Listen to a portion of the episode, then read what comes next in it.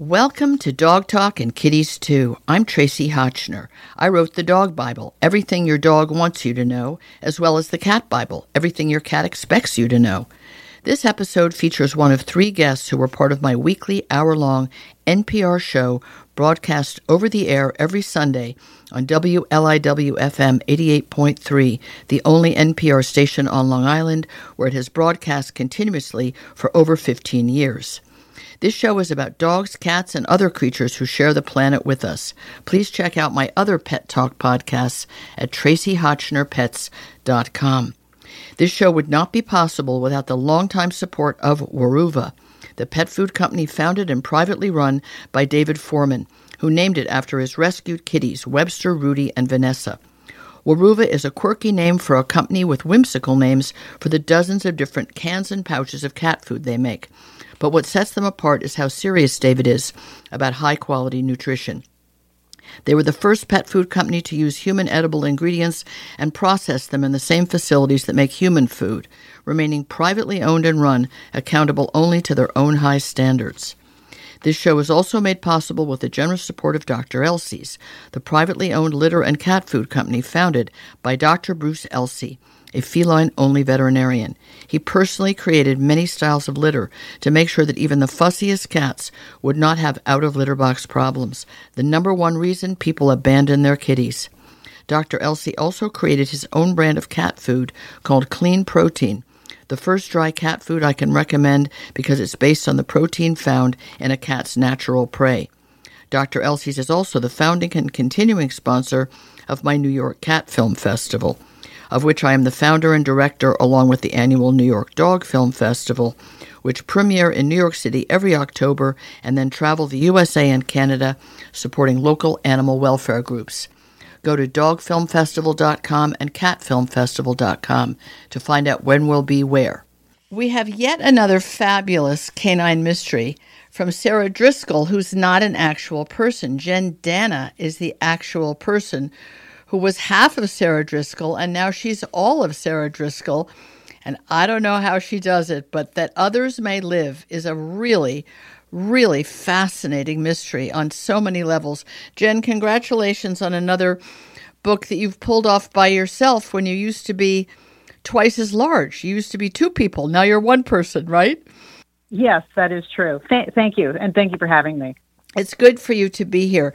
Um, I know that the transition you made it to doing it all on your own, but one of the things that that I wonder about is that the main character in the series is a rescue dog handler. And was yes. that your your co-author's specialty herself personally? Yes, it was. So Ann was uh, a dog rescuer. She started off with standard schnauzers. Yes. And then um, after uh, we sort of met, she had a couple of dogs when we when she met. They unfortunately passed as they got older, and she got into pit bull rescue afterwards. And so at one point, she had five pit bulls. Wow. They were amazing, great dogs. Uh, she trained one of the dogs, Kane, to be a therapy dog. He was an amazing therapy dog that they went to, you know, um, health centers and right. senior citizens and that kind of thing. And then when we started this series, because she wanted to make sure that our nose work details were correct, she taught him nose work. They took nose work classes so that um, we could make sure that all of our sort of technical details around right, searches right. were correct. Yeah. So unfortunately, with her unexpected passing last year, we lost, I lost that aspect of support in the series. Luckily, Ann did a fantastic job of teaching me everything she knew. I figured that you must have just absorbed it, you know, and, and just have mm-hmm. become yeah. one with that topic. Because I guess once you understand the mechanics of working with a dog that's searching with his or her nose, and sometimes their eyes and ears, but usually their nose, you then you know it for life. It's it, I mean each dog can have their individual yeah. quirks and traits and personalities, but the work is the work. Have you ever been curious to try it yourself? I don't have any dogs currently, so that would so be awkward. It would be a little harder to do. um, I have grand dogs currently, but no dogs of my own right now. Uh, but it, I think it would be really interesting. Of course, you have to find the right dog to That's do it exactly with. They need right. to have the right temperament, and they need to have the right drive. Yeah. Without those particular, you know, characteristics, you're not going to get anywhere. well, I was wondering if you had eh, been friends or stayed friends with any of her cohorts in the rescue world, or did she not actually go out on missions? She simply learned it. Yes, she simply learned it. Yeah, she was she was big in the rescue world, so she right. had a lot of contacts in the rescue world, but not within sort of search and rescue, which is a completely different world. I guess what's most amazing in the series, and you've continued it in in high style, in that others may live, is that these people with their dogs come from sometimes all over the world, but certainly all over the United States at their own expense taking on mm-hmm. the liability, the, the physical, mental, financial burden of it in order to help find victims in catastrophes. When you came with the idea for this one, which is a, a brilliant depiction of a multi story condominium collapse, were you in fact inspired by the one that happened in Florida, or do you simply give give uh, thanks to that, if you will, or thoughtfulness to that in the beginning of the book in just a kind of generalized humanistic way? Or was that the inspiration? No, it, it definitely was the inspiration. And it, it kind of goes back to the title of this book because when we were doing title brainstorming for book number seven, which ended up being called Still Waters, this was one of the titles that Ann had suggested for that book. Oh, nice. And I really liked the title. Yeah, so this, that's so she did have one last contribution to this oh, book. that's lovely. Was the title. But I didn't want that title for what was Still Waters because it just wasn't a big enough story a, a title that right. like that others may live needed a, a, the kind of story where there were a lot of lives on the line, including that of the rescuers. Yes. Um, and just sort of coincidentally, in June of 2021, when um, Champlain Tower South collapsed in Florida, we watched that rescue take place because that's sort of our personal niche is sort of the search and rescue. Right. We were watching very closely how that happened. And as we were sort of watching it, we were kind of thinking, you know, like you don't want to take advantage of a situation. But I was so impressed with how these people came from, you know, the four corners of the of the earth basically. Yes. Like there was a there was an Israeli team that showed up. Wow. Um and they did such amazing work and under horrible conditions. For them the problem was the heat. A hurricane blew through.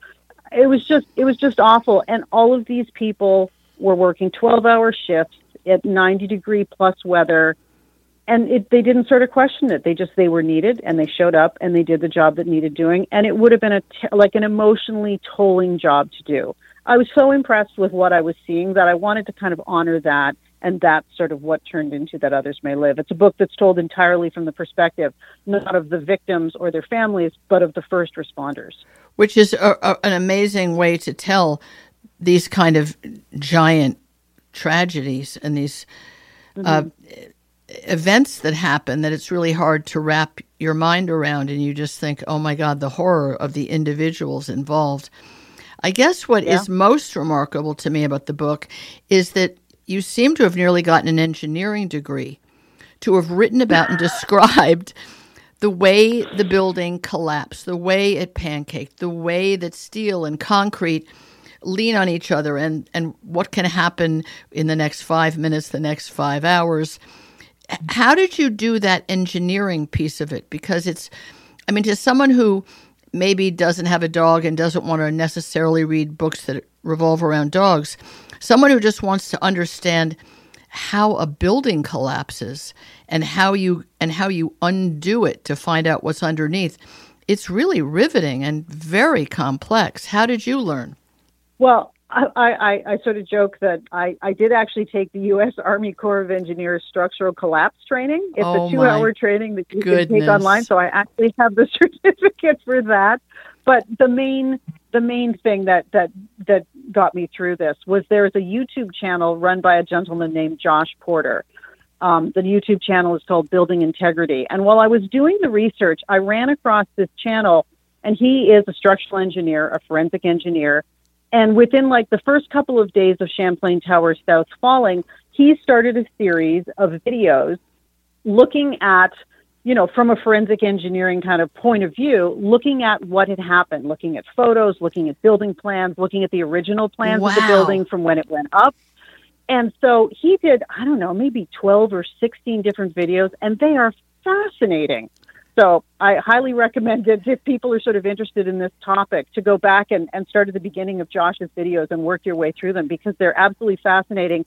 Josh taught me structural engineering through those videos.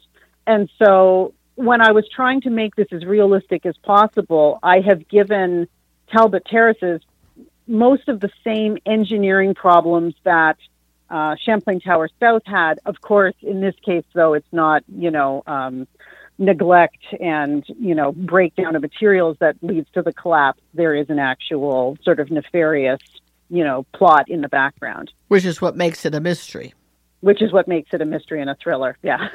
Um, it's it's really a great weaving of those two things of a, a, disaster that many come to try and solve and figure out, and there's and it's and it's pretty disappointing in terms of being a rescuer and feeling like a hero, and hard on the dogs not to not to be successful. You write about that in the book, yeah. and it's something I had heard about from a, a vet friend who was at 9-11 and one of the, the problems mm-hmm. they had with the dogs besides breathing and all the toxicity and the heat um, was not having what are called i guess live finds if i'm saying if i'm remembering your terminology yeah. correctly and it'd be it'd be very interesting if you would talk about what in fact is done in those situations to keep up the the enthusiasm and the hopefulness of those dogs. Yeah, it is it is a real problem because these are dogs that have that kind of temperament and drive we were talking about. But even dogs with that kind of drive, they will get discouraged if yes. they're working and working and working and just not finding, you know, live victims.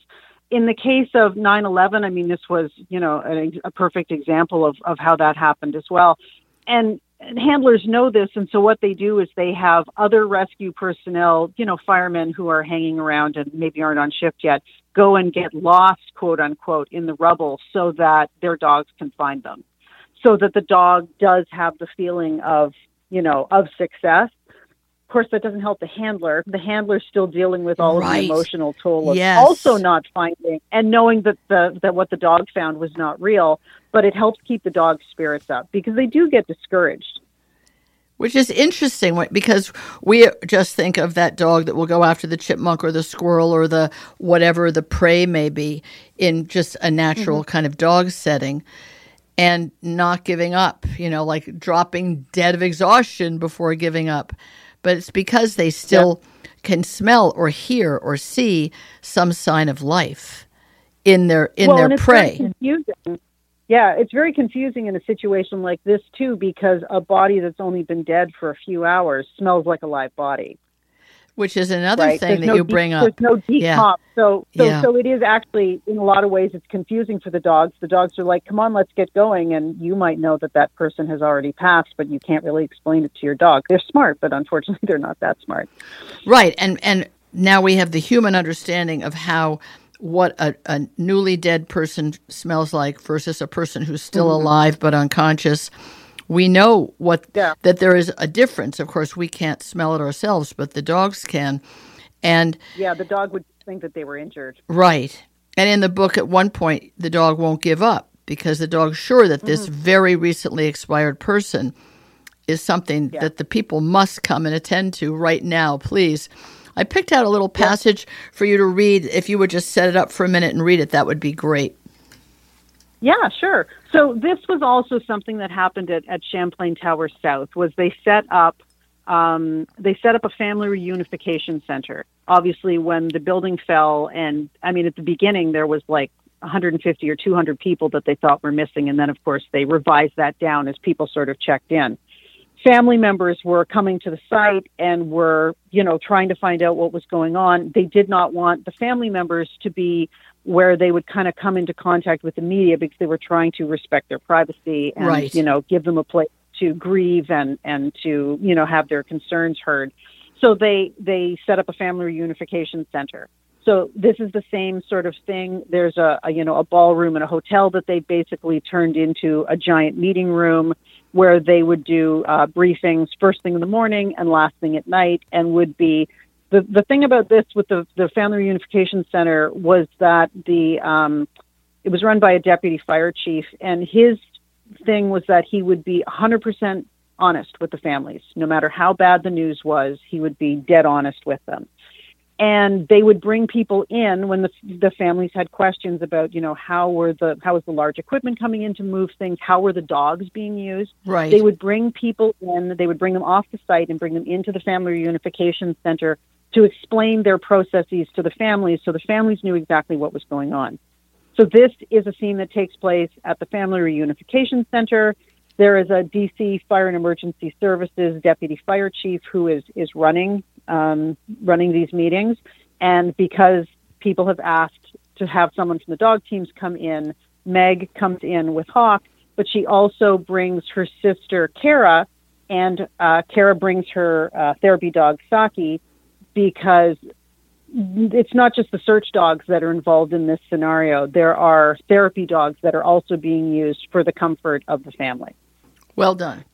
So, yeah, okay, so we're going to get into the reading now. As Meg scanned the crowd, she found Cara and Saki. They'd moved on to a young woman holding a fussy toddler, who was now quiet, eyes wide, as she gently stroked Saki's head. Cara was whispering to the mother, who was nodding in response, her lips in a twisted, sad smile. From a dog standpoint, it's not just the search dogs that help. We're using therapy dogs to help the first responders de stress when they're on one of their short breaks. It's hard work out on the pile, physically and emotionally demanding work. Therapy dogs can help rescue crews go back to the job steady and a little more refreshed. And here among you, we have another. I've asked my sister Cara to come today with her therapy dog, Saki. From the crowd, Cara waved an arm over her head.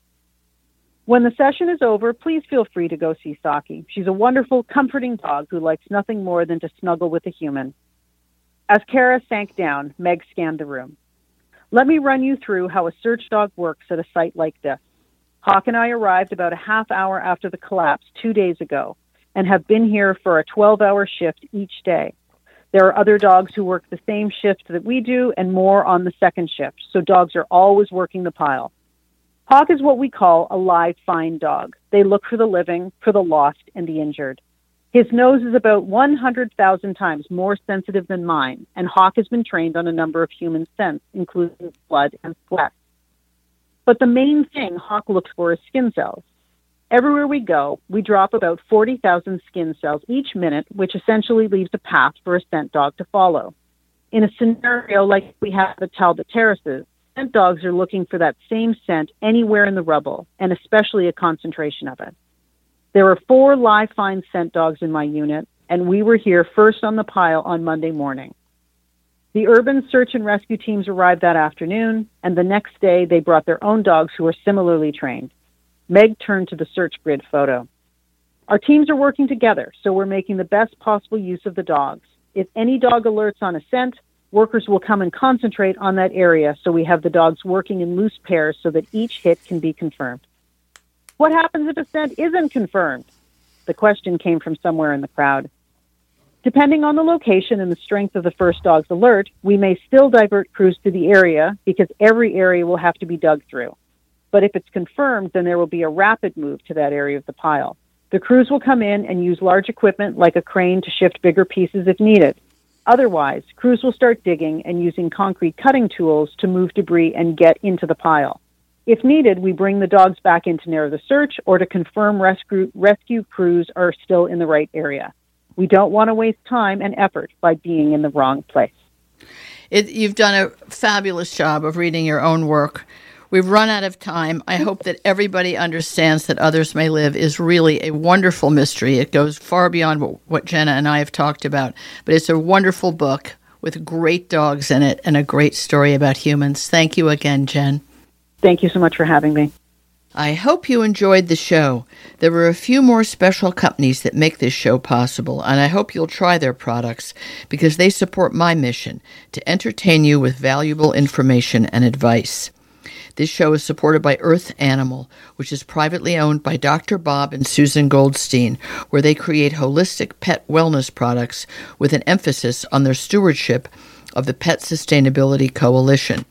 Earth Animal makes a dazzling array of healing products for dogs and cats, as well as the innovative dog chew No Hide and the hybrid dry food Wisdom, which is sometimes all that my picky Weimaraner Maisie will eat. The show is also brought to you in part by Evermore Pet Food, privately owned by two dedicated women who take human edible, ethically sourced ingredients to gently cook dog food that is then frozen in pouches and shipped right to your door. They founded and run their own company and answer to their own high standards without interference from venture capital investors. My dogs love it every single day.